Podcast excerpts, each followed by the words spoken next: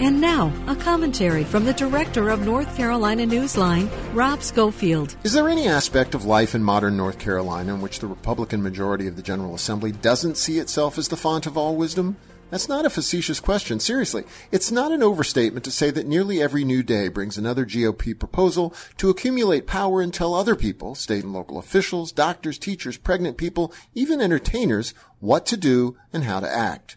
The latest amazing example, a bill approved by the State House and pending in the Senate to crudely micromanage the U.S. history curriculum used by university and community college instructors. Like similar bills targeting K through 12 schools, the proposal is part of a national conservative scheme that seeks to whitewash unpleasant historical facts and cherry pick comforting and uplifting moments.